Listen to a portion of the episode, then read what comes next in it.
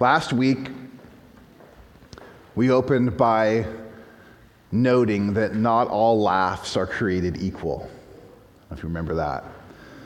That sometimes we laugh in delight, right? Belly laughs full of joy and energy.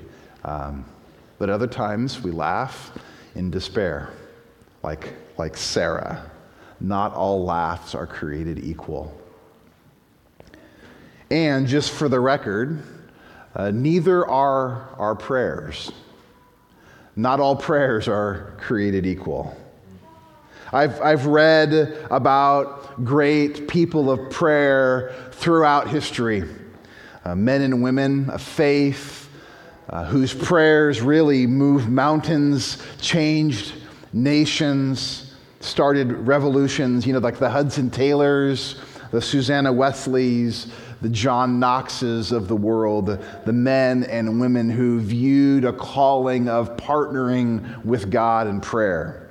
And their prayers, just if I'm being candid, their prayers often sound different than mine. Sometimes my prayers are marked with pride. Sometimes I sound like the Pharisee that Jesus talked about in Luke eighteen. God, I thank you that I'm not like those people. Sometimes my prayers are laced with laziness. Sometimes I pray in a very hurried way, where my prayer is over just as it starts. Sometimes I feel just so exhausted and weak that in prayer I barely can manage help. A hurried word spoken before a meal. Sometimes I throw up those, does this even make a difference kind of prayers. Not all prayers are created equal. Now, I'm not trying to make it at all today a competition in prayer. Judging prayers was at an eight point five out of ten, ten out of ten, two out of ten. It's not a competition when it comes to prayer. And I'm I'm also well aware that most people already feel inadequate in their prayer lives. It's something that we all feel like we could grow in. But not all prayers are created equal. Why is that? I think underneath a lot of that is a fundamental assumption about who God is. If you look underneath sometimes our lack of prayer or our lackadaisical approach to prayer, underneath that is an assumption about who God is or how he rolls, how he operates, or even really what he wants to do in prayer with us. Today, we find in our ongoing series, as we've been looking at the life so far of Abraham, we find God inviting and expressing partnership with Abraham in a very particular way today. It comes out in prayer. And I think that when we come to discover who God is and what he really wants for us and with us, it really is remarkable. It really is powerful. So, it's a lot more than just a rub-a-dub-dub, thanks for the grub before a meal. It's more than a passing plea. Um, what God has in mind for us and with us is a beautiful thing. If you have a Bible, why don't you open up to Genesis chapter eighteen. I'm going to have it up on the screen as well. Genesis eighteen, verse sixteen. So I think I mentioned this last week. This is part two of last week's sermon. I was going to preach it all as one. I got halfway through prepping for last week, and I realized there's more here that needs to be focused on than just kind of getting through it to the end part. So we focused on the first half last week, and this is kind of part two. Genesis chapter eighteen, the first part of the chapter, it opens with Abraham and Sarah in the heat of the day hanging out in their tent under the trees.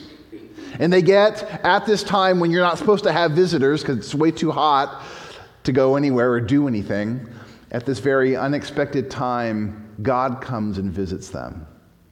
And we're told that Abraham looks up and there's three visitors coming their way. And God uses that time and that encounter not just to engage Abraham, though he had engaged Abraham many other times. He comes on that day to engage Sarah. He's got words for her. he's got things to say to her. And he speaks about the fact that even though she is approaching the age of ninety, that she herself is going to have a son. That God would be faithful to his promise. And so that's the whole laughter piece. She laughs. She laughs at God's promise of her having a baby in her old age.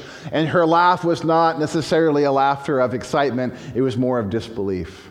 It was a laughter of pain and despair of having been barren for so many years. And now she's at ninety trying to believe that God would still have her be a mom. But there's more to the visit. So Abraham and crew, they whip up this massive feast. They welcome God, the, the visitors. They have this meal. They have this engagement with God and Abraham and Sarah and the promise and speaking of the child that is to come. But there was more going on in the visit than just that. Sure enough, that was a, an important part of the visit. This is the other reason why the three visitors, why the divine come this day.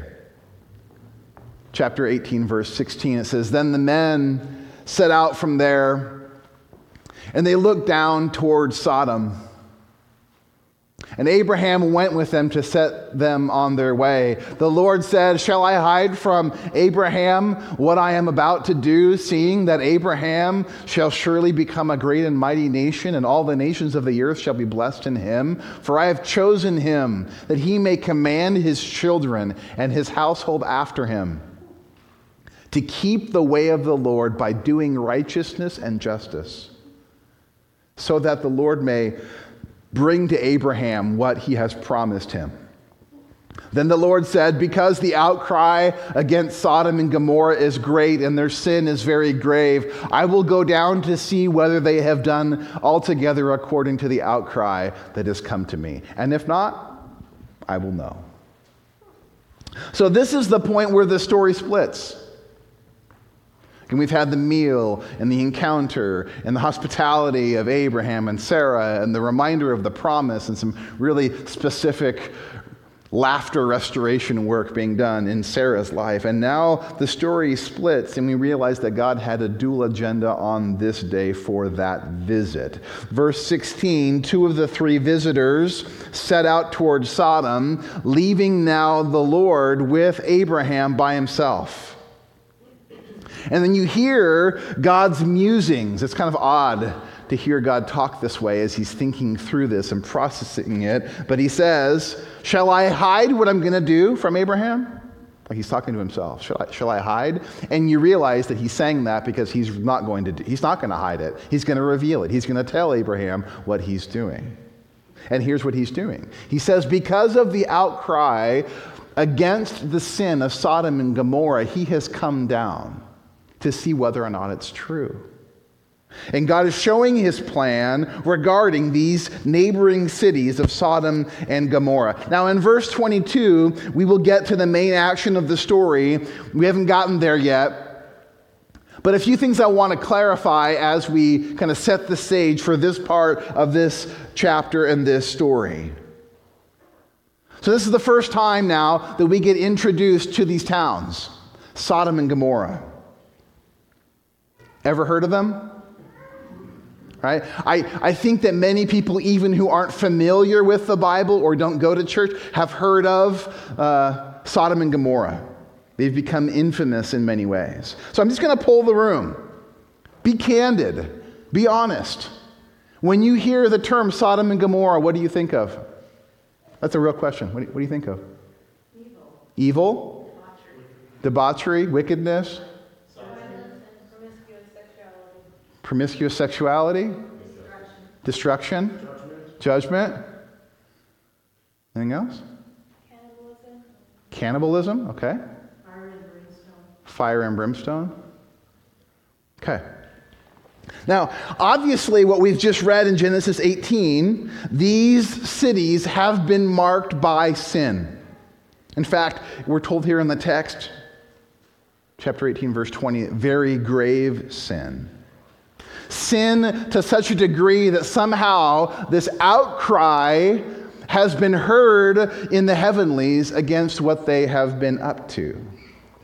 I would contend, though, that so a lot of our kind of um, connotations with Sodom and Gomorrah have more to do with Genesis nineteen and the story that follows than Genesis eighteen and even other places in the Bible. And sure enough, in Genesis nineteen, the story goes that these messengers go on and leave Abraham and Sarah, and they go down into the city, and Lot welcomes them. And then there's this scene in the city where the men of the city come out and essentially desire to gang rape these visitors. And there's a whole story that unfolds with that, a wild scene that unfolds.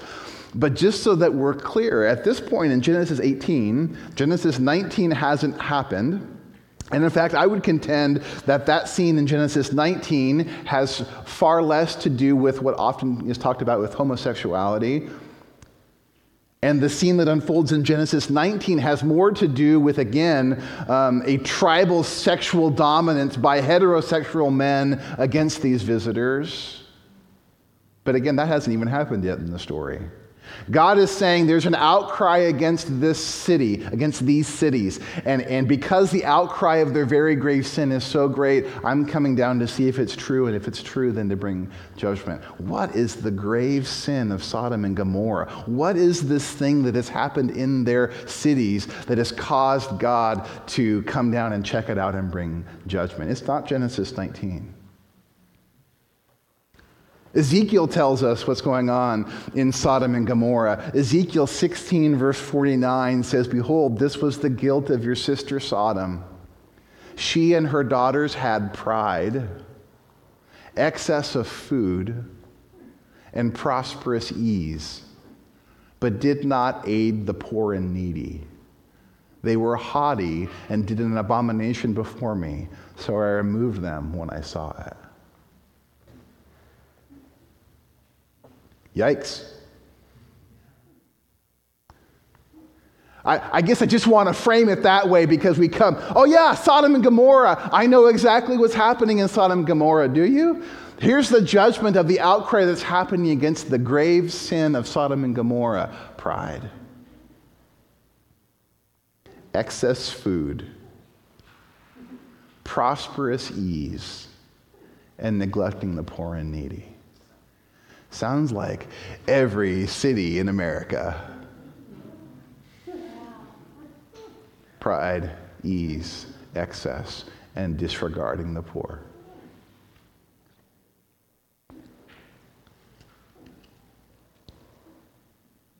So God comes down. The outcry has been heard. And again, I know this is kind of odd language, like God needs to come down, like doesn't he know what's going on? The, the, the picture that is being used here of God is that God is the, the wise judge of the earth. And the wise judge of the earth doesn't rely on hearsay. And so he's going to come and see for himself, is this actually true? And so he's going to come and, and, and give a righteous, right, truthful verdict. So now God is musing and saying, shall I hide what I'm going to do to Sodom and Gomorrah from Abraham? And he's like, no, I'm not going to hide that from Abraham. And then he goes on to explain why. He says, shall I hide this from Abraham? Seeing that he will become a great and mighty nation, and all the nations of the earth will be blessed in him. And you see what God has had in mind for Abraham. I've chosen him. He's going to be great. I'm going to bless him, and through him bring blessing to all of the nations. All the families of the earth are going to be blessed through him. God is creating in Abraham a partner of blessing. Blessed to be a blessing.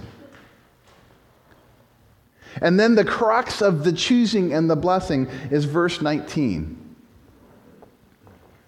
I've chosen him that he may command his children and his household after him to keep the way of the Lord by doing righteousness and justice. So God is saying, I am the, the righteous judge of the earth, but I am going to carry out my plan of blessing through the world by picking this person and his family, and that he will teach his kids the way of righteousness and justice, because God is a God of righteousness and justice, and now he has found a family to partner with to see righteousness and justice played out on earth. And now we have Sodom and Gomorrah, and they're prideful, and they have excess, and they're living in ease, and they're forgetting the poor, and now I'm coming to see what's going to happen in this. Am I going to hide that from Abraham? I'm not going to hide that from Abraham. I'm going to tell him what I'm up to. I'm going to tell him what I'm doing. Next slide. Righteousness and justice. It's a phrase, it's this pairing, mishpat, tzedakah, this pairing that you find all throughout the Bible. Righteousness and justice are the foundation of God's throne. God is about righteousness and justice. And God is looking for people. His intent was through Abraham to create a family of blessing that would stand for righteousness and justice. I'm telling you, my friends, this is a beautiful description of the people of God. This is what God has intended from the beginning for his people to join him, to be a people of righteousness and justice by doing mishpat and tzedakah, to bless the world in this way. So what might that look like? What would that look like for Abraham to be aware of this, for Abraham to partner with God in seeing righteousness and justice take place in a place like Sodom and Gomorrah or anywhere else? Now the story will tell us what that could look like. Verse twenty-two. So the men turned from there and went toward Sodom. But Abraham stood still before the Lord. Then Abraham drew near and said, "Will you indeed sweep away the righteous with the wicked? Suppose there are fifty righteous within the city. Will you then sweep away the place and not spare it for the fifty righteous who are in it? Far be it from you to do such a thing, to put the righteous to death with the wicked, so that the righteous fare as the wicked. Far be that from you. Shall not the judge of all the earth do what is just?" And the Lord said, "If I find at Sodom fifty righteous in the city, I will spare the whole place for their sake." Oh, Abraham answered and said, "Behold, I have undertaken to speak to the Lord, I whom am, who am but dust and ashes. Suppose five of the fifty righteous are lacking. Will you destroy the whole city for lack of five?" And he said, "I will not destroy it if I find forty-five there."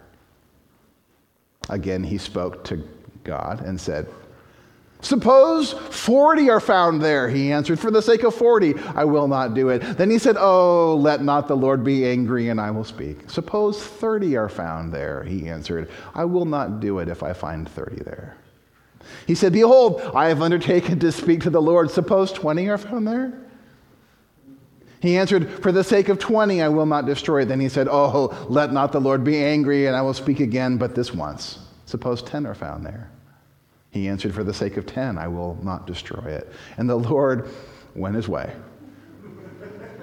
when he had finished speaking to Abraham, and Abraham returned to his place. So these two men, these two visitors, they leave and they head toward Sodom and Gomorrah. It leaves God and Abraham alone.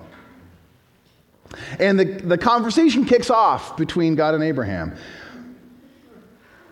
What does Abraham do? God's like, "I'm not going to hide what I'm doing from Abraham, because my desire is for him to be a great nation, and through him I want his descendants to learn the way of righteousness and justice. And so I'm going to have this conversation with Abraham." And here's the conversation. It says they leave. Verse twenty-two, it says that Abraham stands still before the Lord. He doesn't turn away. He doesn't walk away. He doesn't fidget away. He doesn't get distracted away. He, he comes and he stands still before the Lord.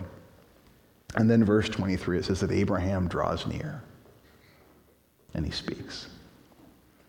What does it look like for Abraham to be a person of blessing? What does it look like for Abraham to be a person of righteousness and justice? What does it look like for Abraham to partner with God in his work in the world? Here's what happens. Abraham stands before the Lord, and he draws near, and he speaks, and Abraham prays. He has this ministry of intercession. And he stands still in the presence of God. And he draws near, almost like, almost like an attorney approaching the bench. It's the phrasing there. He stands still before the Lord, and he draws near, and he doesn't back away. And he's being invited closer in to God and his heart, and he has this opportunity to engage God in this way. And what we then end up with here is a bartering encounter with God, right? Have you ever been in a culture or a context where you barter to buy something? You ever traveled and been in a different country? It's a different experience. Here in the U S, you go to the store, there's a price tag. You pay what's on the price tag. Or if it's on sale, it's marked on the price tag. You don't go into the store, you don't go into Best Buy and say, I'll give you fifty bucks for it. But if you've been to another country, there's some cultures that operate that way. My my junior year of college, I spent a month in China teaching English. And the markets, the street markets there in China were some of my first experiences with bartering. And it felt weird to do. It felt, it felt odd to do. But they taught us the phrases. How much is this? And they tell you a price. And then they teach you, here's what you need to say. Say, ah, too much, and walk away. And it felt rude to do that. Like, no, this is this is what they want you to do. Say too much and walk away. And then they'll come back with you another price. And then you can go back and forth until you figure out a price. It's like it's like Shark Tank. You ever watch Shark Tank on T V? They they come in, they make the pitch. And they come in with how much money they want for how much equity they'll give, but they know that the sharks are going to take some. And so there's this game back and forth, and it's not personal, but there's this bartering that takes place to come to the point of agreement. That's what makes this whole encounter with God so fascinating. God brings Abraham into the whole Sodom and Gomorrah scene, and the outcry of their sin and wickedness has come before the courts of heaven, and the wise judge of the earth has come down to see if it has merit. And in the presence of God, Abraham stands still, and he draws near, and he begins to barter with the divine. And in his bartering, he assumes judgment. He assumes that the righteous judge of the earth will do what is right. And he assumes that if he hears this outcry, he's going to deal with it in judgment. And he begins to ask God, are you going to, are you going to wipe out, are you going to sweep away the whole place if you find fifty righteous people there? Suppose there are fifty. And Abraham expresses some measure of disgust. Far be it from you. There's no way. That seems ludicrous. It seems profane, contaminated, impure for you to wipe out a whole city if there are still fifty righteous people there. That's the heart of his cry. That would be crazy for the character of God. So then Abraham ends his opening argument with, "Shall not the judge of the earth do what is just?" And he's playing on these words, the same root there. Judge and justice has that mishpat, shofat, mishpat sound. Will the judge do what is just? What is Abraham doing here? He is interceding for Sodom and Gomorrah. And the premise of his argument has to do with the idea of how does the righteousness of some impact the wickedness of the many? For fifty, for forty-five, for forty. Will the righteousness of fifty be able to somehow deal with the wickedness of the many? Now, we know from the Bible and from life that the reverse is true, right? That the sin of one can impact the righteousness of the many, right? We know that in, in basketball, that one player can foul another and then it impacts the whole team as they then shoot free throws. Or in football, that the one player jumps across the line before the snap, the flag gets thrown. But just because of the sin of the one impacts the team and they move forward or back on the football field because of the sin of one impacts the many. Or in school, one loud student can impact recess for the many. So we get the principle of the one, of one person's misstep ruining the lot of the whole. But now Abraham is being creative, and he's applying it in reverse, and he's interceding for Sodom and Gomorrah. He's interceding for them, for those people, the people that deserve judgment, the wicked, the evil. He's interceding for them, and he's using this creative reversal where he's saying, again, can the righteousness of the minority cover the sin of the majority? That's at the heart of his prayer. What if there were fifty? Would that be mishpat? And what does God say? It's like, no, fifty? I, I won't do it. If I find in Sodom fifty righteous people, I'll spare the whole place for their sake. And that's great. And Abraham goes back for more. Let's say there's five less. How about for forty-five? And again, you love, as you read the text and you read the banter and you read the story, Abraham's like, oh, far, like you see his humility. I'm just, I'm just dust and ashes. Who am I to even come before God? But five more? How about for forty? How about for thirty? How about for twenty? Oh, one last time. How about ten? And the bartering commences. And all on the way, Abraham speaks with deference. I'm dust and ashes. Let not the Lord be angry. But every time, God says what? Yes. What if there are fifty? Yes. What if there are forty-five? Yes. What if there are forty? Yes. What about thirty? Yes. What about twenty? Yes. What if there's ten? Yes. And then the Lord leaves and Abraham goes home. You're like, what just happened? A couple things I want to highlight as we end today, bring this to a point. First, I want to acknowledge that there is something really beautiful about what Abraham is doing here. He is interceding for others. Here we find him committed to playing his part in God's righteousness and justice in the world through intercession and prayer. He believes that he is actually being invited by God to be a part of the blessing to the nations by interceding for people that maybe others wouldn't intercede for. He's not just praying for himself.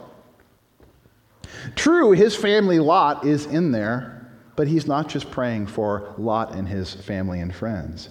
He actually is interceding for the whole crew of these, quote, evil neighbors. And Sodom and Gomorrah find an intercessor willing to barter with God. Can I just say that oftentimes as Jesus followers, oftentimes as Christians, we're more quick to call down fire from heaven on our evil neighbors than to step into the work of intercession on their behalf.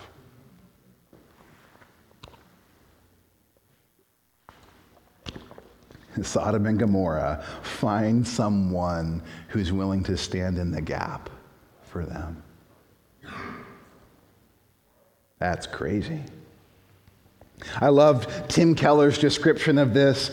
He says that Abraham is not just praying, he's priesting. and he becomes invited to be the legal representative of a particular city before Almighty God. Would we have the audacity to step in as legal representatives of people and places far from God, toward God?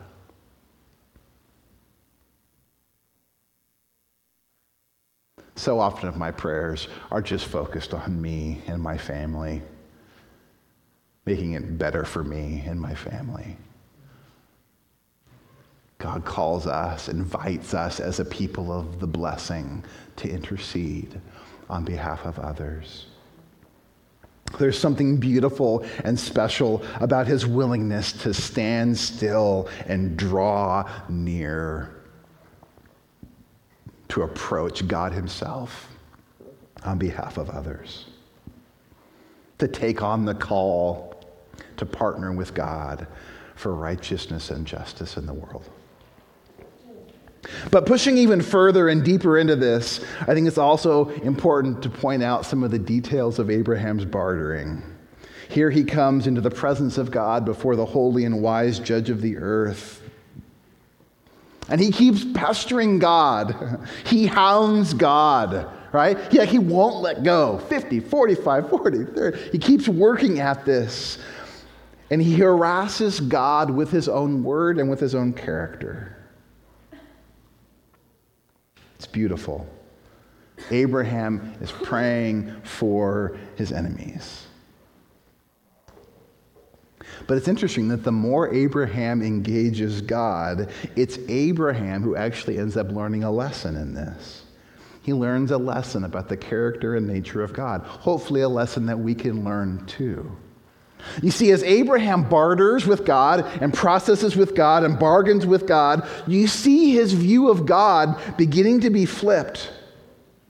He expects God to bring judgment and to do what is right and to do what is just. But throughout the whole scene, in the back and forth of the story, Abraham is acting like someone who has to squeeze mercy out of God. Right? Maybe fifty people? Can I get you to be merciful for the sake of fifty? Maybe I can squeeze some mercy out of God for forty-five. Can I? He's expecting God to be cheap and chintzy with grace. And yet all through the process, what happens along the line? What does God say? Yes, yes. fifty, yes. forty-five, yes. forty, yes. thirty, yes. twenty, yes. ten, yes. One person said, Abraham is a man who won't take yes for an answer.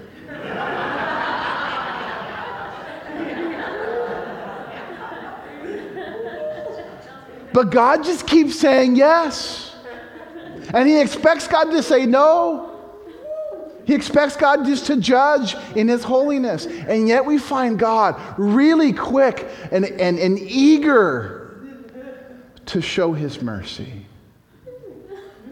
What's the song we sang earlier today? Our sins, they are many. His mercy is more. How often is our view of God, he is just that crabby, stingy God that I've got to somehow manipulate and squeeze goodness and grace out of. That is not the God of the Scriptures. God, he, he, he says, this is who I am. He says this in Exodus and a few other times. I am the Lord, the Lord, a God, merciful and gracious, slow to anger, abounding in steadfast love and faithfulness. We don't believe it.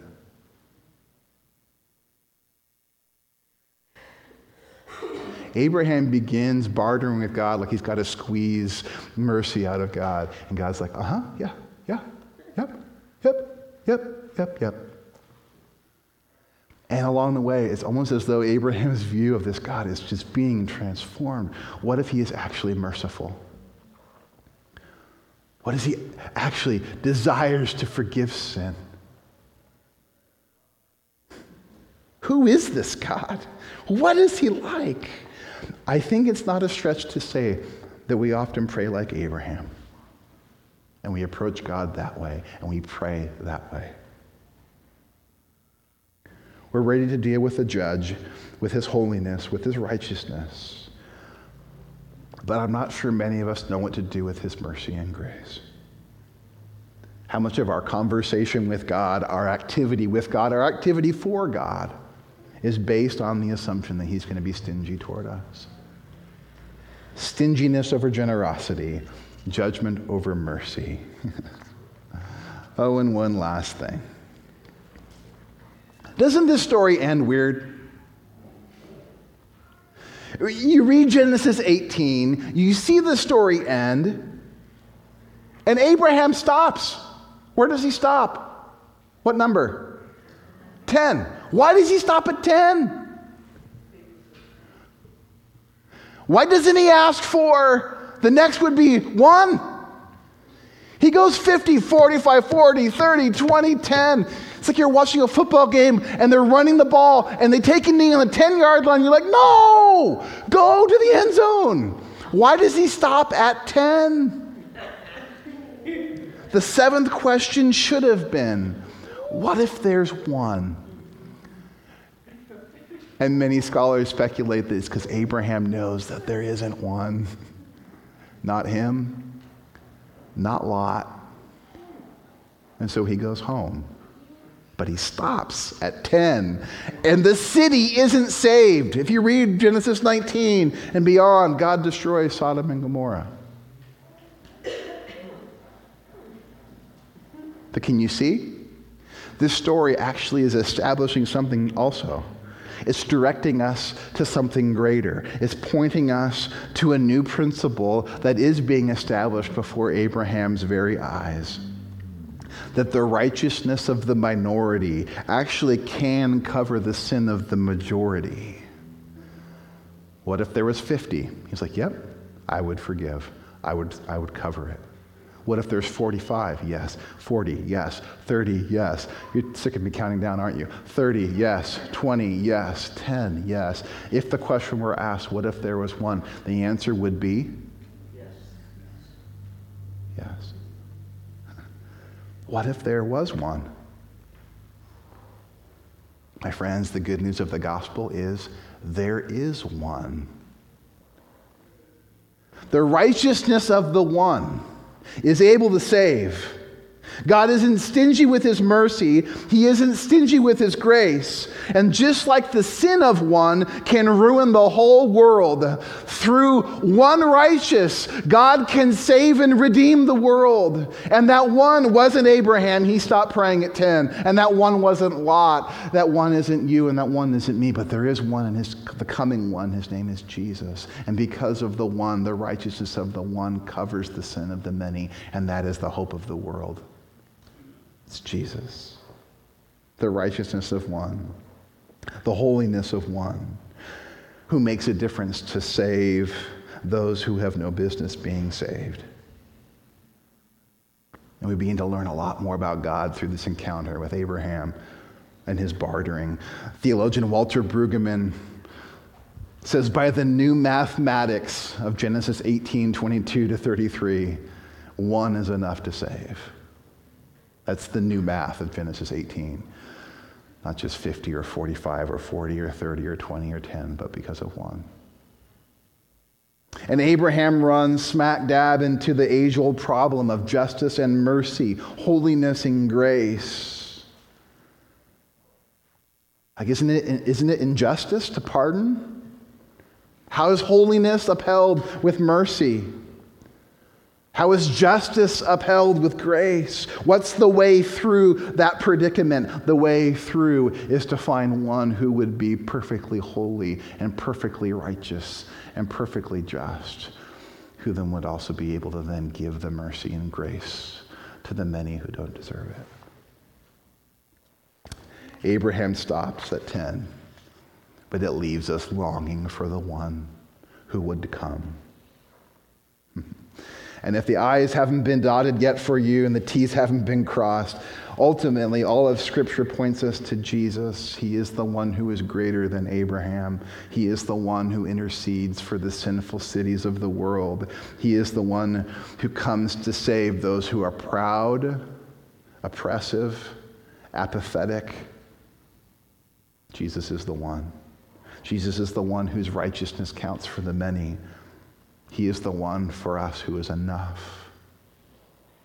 Jesus fully intercedes, and he fully represents, and he doesn't back away. He makes a way in his perfect holiness, in his perfect blameless life, to uphold the holiness of the Father, for the judge of the earth to judge justly, but he judged his Son for us so that mercy and grace can flow.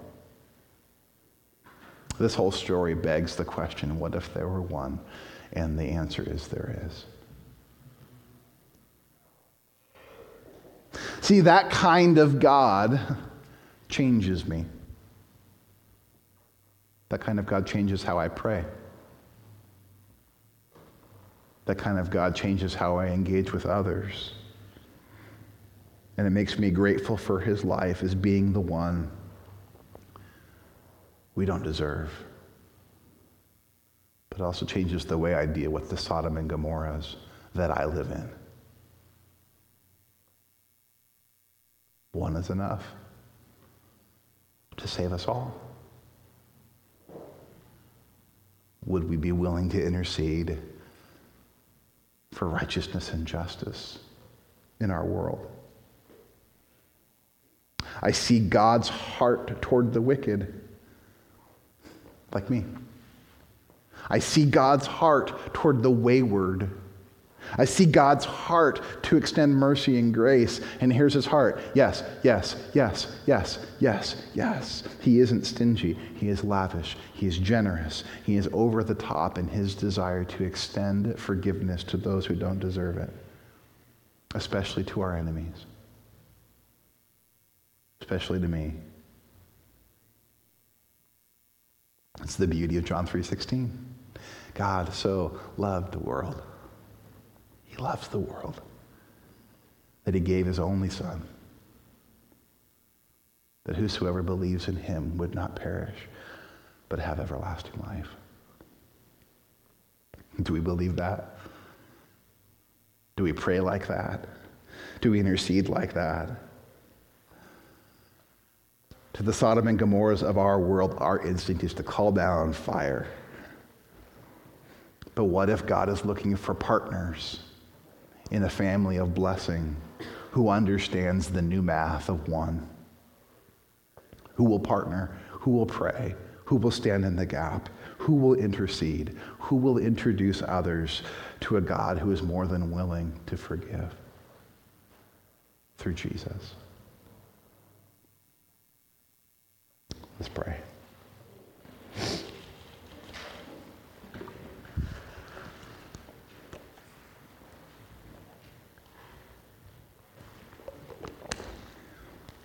Guys, sometimes these stories seem odd and weird and so just culturally removed from anything we know.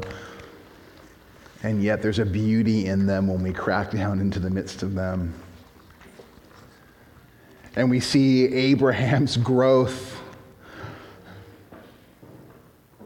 stepping into this place of intercession for Sodom and Gomorrah, and yet still even missing the, the mark. And so we are so thankful and grateful for Jesus. God, I pray for anyone in the room today who has not yet come by faith to receive forgiveness from him.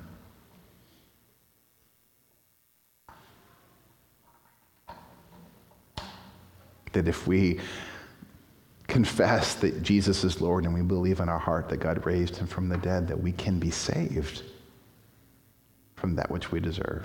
God, I pray you would be doing a work by your Spirit, drawing people to yourself, that they would experience the mind-blowing, undeserved love of God through Jesus.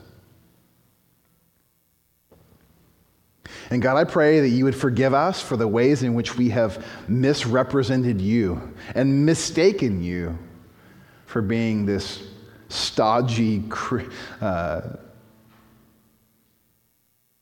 stingy God that we have to somehow squeeze grace out of. May we have a, a picture of who you are in the fullness of who you are, that changes and transforms not only how we pray, but how we live and how we view those around us. And what an honor to be a family that gets to stand for righteousness and justice. What an honor to intercede on behalf of others. Would help us, like Abraham, be still, draw near, and speak with you even today. We pray this in the name of Jesus, our Redeemer, our Savior, the one